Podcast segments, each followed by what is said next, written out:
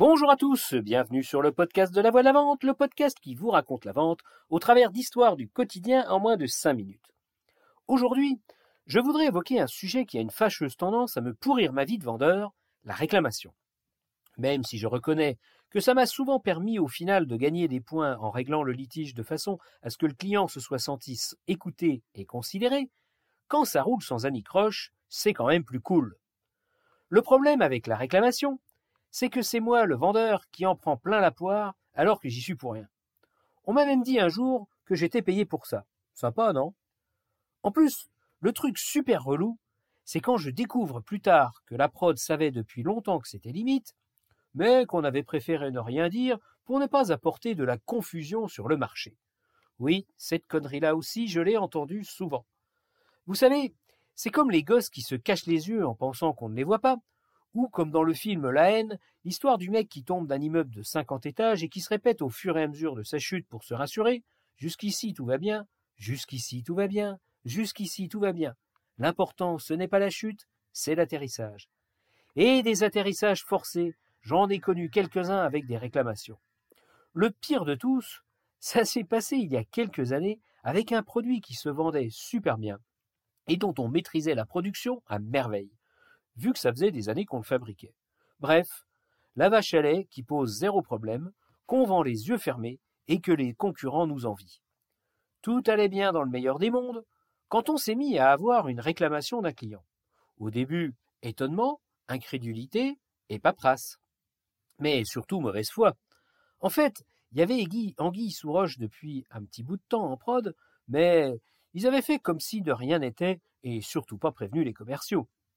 Donc, au lieu de reconnaître que oui, il y avait peut-être un problème, puisqu'on le savait déjà, eh ben non, on nous avait emmerdé à nous faire remplir des tonnes de papier avec des numéros dans tous les sens, et à poser des milliers de questions aux clients en le prenant pour un idiot qui sait pas se servir du produit.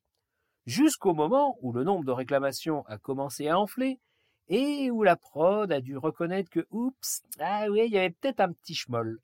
Mais manque de bol, il n'y en avait pas un qui avait le début du commencement d'une idée de pourquoi un truc qui roulait comme sur des roulettes depuis des années se mettait soudain à dérailler. Situation super désagréable. Relations tendues avec les clients, pression de la direction, le grand jeu, quoi. Réunion sur réunion, brainstorming entre chefs, gestion de crise à la mort moelle jusqu'au jour où une assistante commerciale qui était copine avec un opérateur en production apprend que M. Maurice était parti en retraite. Et M. Maurice c'était le gars en prod que jamais personne ne remarquait parce qu'il détestait se faire remarquer.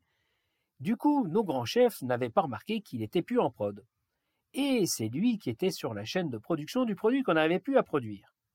Lorsque cette information finit par arriver aux oreilles du comité de direction, ah, il y en a quand même un qui a eu la clairvoyance de dire qu'il y avait peut-être un rapport de cause à effet. Bien sûr, dénégation du directeur de production, il jurait ses grands dieux que les procédures avaient été rédigées avec M. Maurice avant son départ.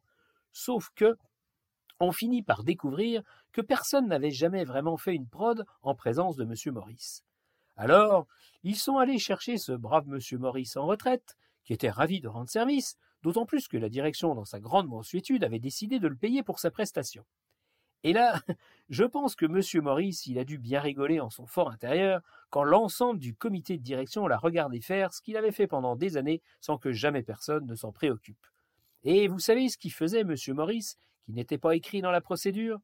Eh bien, pour démarrer le réacteur et s'assurer que tous les ingrédients se répartissaient bien au démarrage de la réaction, il balançait un grand coup de pied dans la cuve, et lorsque la réaction avait démarré, il donnait des petits coups de clé à molette à un endroit bien précis. Et il faisait ça parce qu'il savait que s'il ne le faisait pas, eh ben, la manip, elle tournait vinaigre. Je pense que votre petit exercice du jour est tout trouvé, non? Si vous ne l'avez pas encore fait, allez fureter partout dans votre boîte et faites connaissance avec tous les messieurs Maurice qui la font tourner. Ils ont plein de trucs à vous apprendre et vous ne le regretterez pas. Voilà, voilà, sur ce, je vous laisse et je vous dis à jeudi prochain J'espère que vous avez eu autant de plaisir à écouter cet épisode que j'en ai eu à vous le raconter. Si c'est le cas, pensez à vous abonner au podcast et à le partager. À bon entendeur, salut